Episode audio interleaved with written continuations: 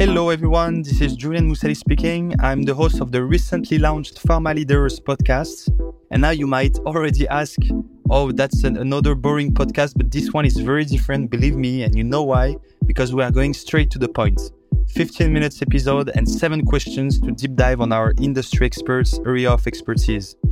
I have been working within the pharma industry for the past seven years and I'm now leveraging my network and connections to share insights to the whole community and hopefully accelerate innovation. So you will hear from senior decision makers, VPs, and C-levels from leading organization. And for the first episode, I'm very keen to interview Gwenael Meneux, ex-VP Commercial Strategy and Excellence for AstraZeneca in China and ex-General Manager for AstraZeneca in Hong Kong and Macau.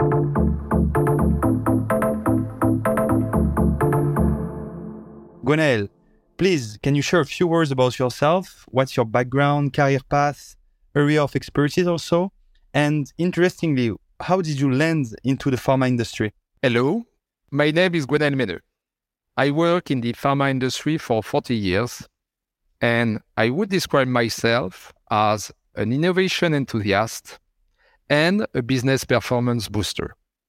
After being graduated from business school, I started my career in the cosmetic sector with L'Oreal, where I work in different marketing and sales function in France, global, and in Latin America. Then I work in strategic consulting with the Boston Consulting Group during three years. And in 2009, I joined AstraZeneca in France to lead their sales force and then customer excellence departments. Then I moved to China in 2016, first in Shanghai and then in Hong Kong, where I led the local affiliate as a general manager. There are plenty of reasons why I joined the pharma sector, but one is certainly the legacy of my father and grandfather, who were physicians and pharmacist. Thank you very much for sharing, Gwenael. That's an impressive uh, background. What's of high interest for me now, and the topic I'd like to deep dive on, is that you worked across the globe and spent the last six years in Asia, between China and Hong Kong. In few words, perhaps, what are the main differences between China and Europe or the US when it comes to the pharma life science uh, industry?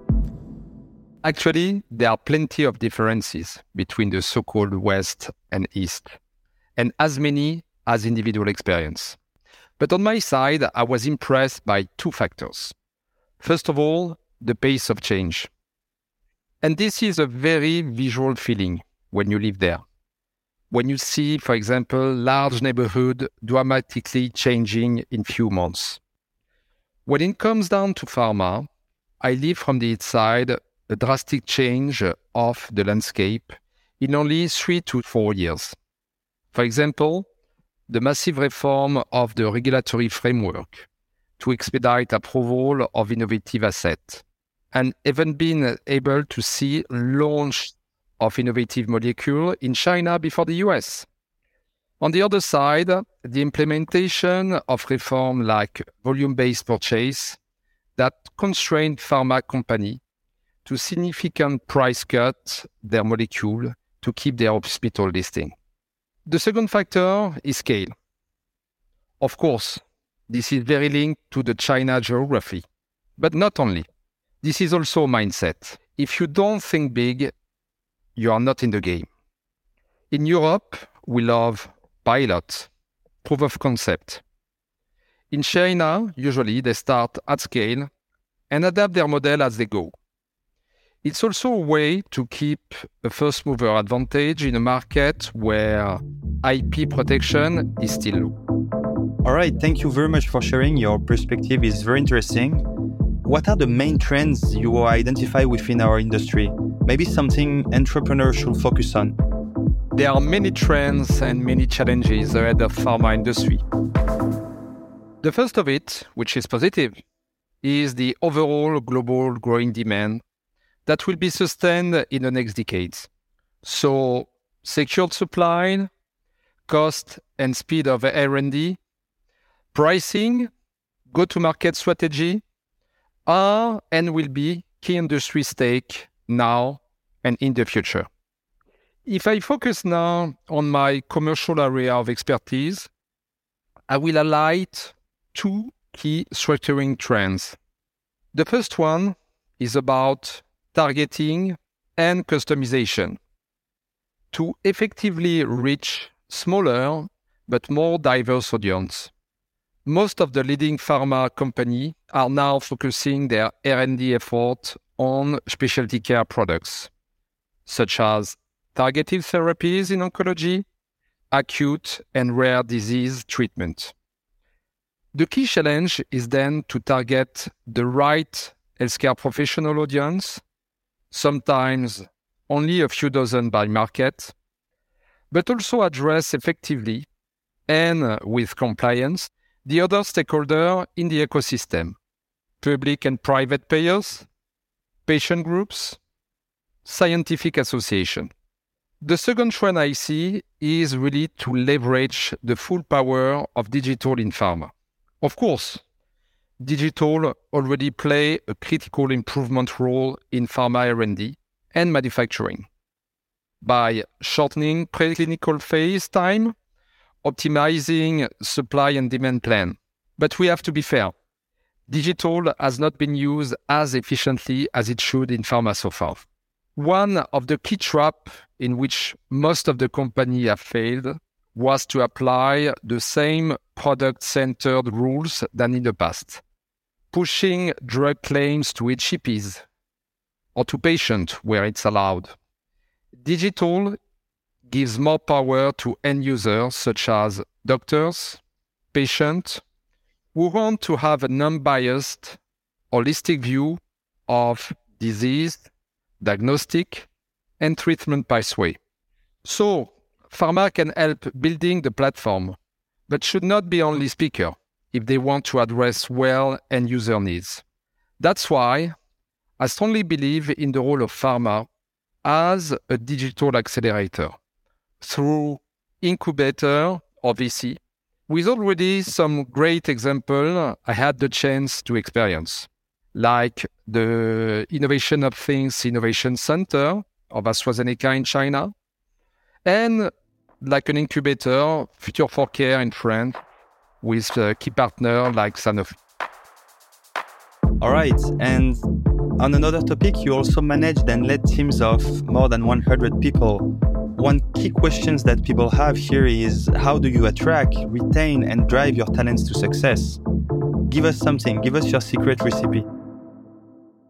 I have to confess, I have uh, no magic recipe. And to be fair, I never been a great fan of management book and guidelines. So my first advice would be to observe, listen, and follow your gut feeling. Most of the time, uh, your first idea would be the right one. Another advice is, of course, to be honest and align uh, with the type of leader you are.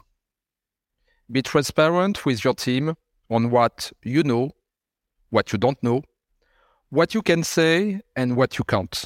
I always value leaders who can talk about their failure and to build on it. Another advice, uh, especially when you manage large team, is to build trust. Because for me, this is the cornerstone of delegation. Leaders have to do the first step by creating this trustful platform. And the last advice is, of course, to show interest to people. And this is even more critical when you have large cultural or language gap. When you show interest to their work, to their culture, and even to their food, you enable to create a higher connection with your team. That's what I did during my experience in China, before COVID, of course, by traveling around to meet colleagues and external stakeholders. That's very insightful. Thank you very much for sharing, especially, I guess, in a multicultural uh, context. On another note, can you share a recent achievement you are proud about? Maybe the achievement I pick will surprise people. As AstraZeneca COVID vaccine had mixed success in EU and in US. But I'm particularly proud of being part of the fight against this pandemic at my level by procuring a safe and effective vaccine to the local government. It was not an easy journey, but certainly one of the most rewarding for me as part of a global public health effort. And you can definitely be proud of it. That's just game changing what the industry has achieved within limited timelines during the pandemic.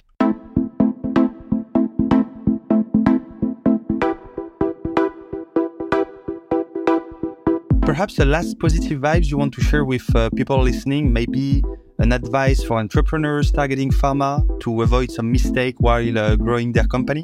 From what I saw in the last 10 years, the rise of tech has been the major change factor in the healthcare environment.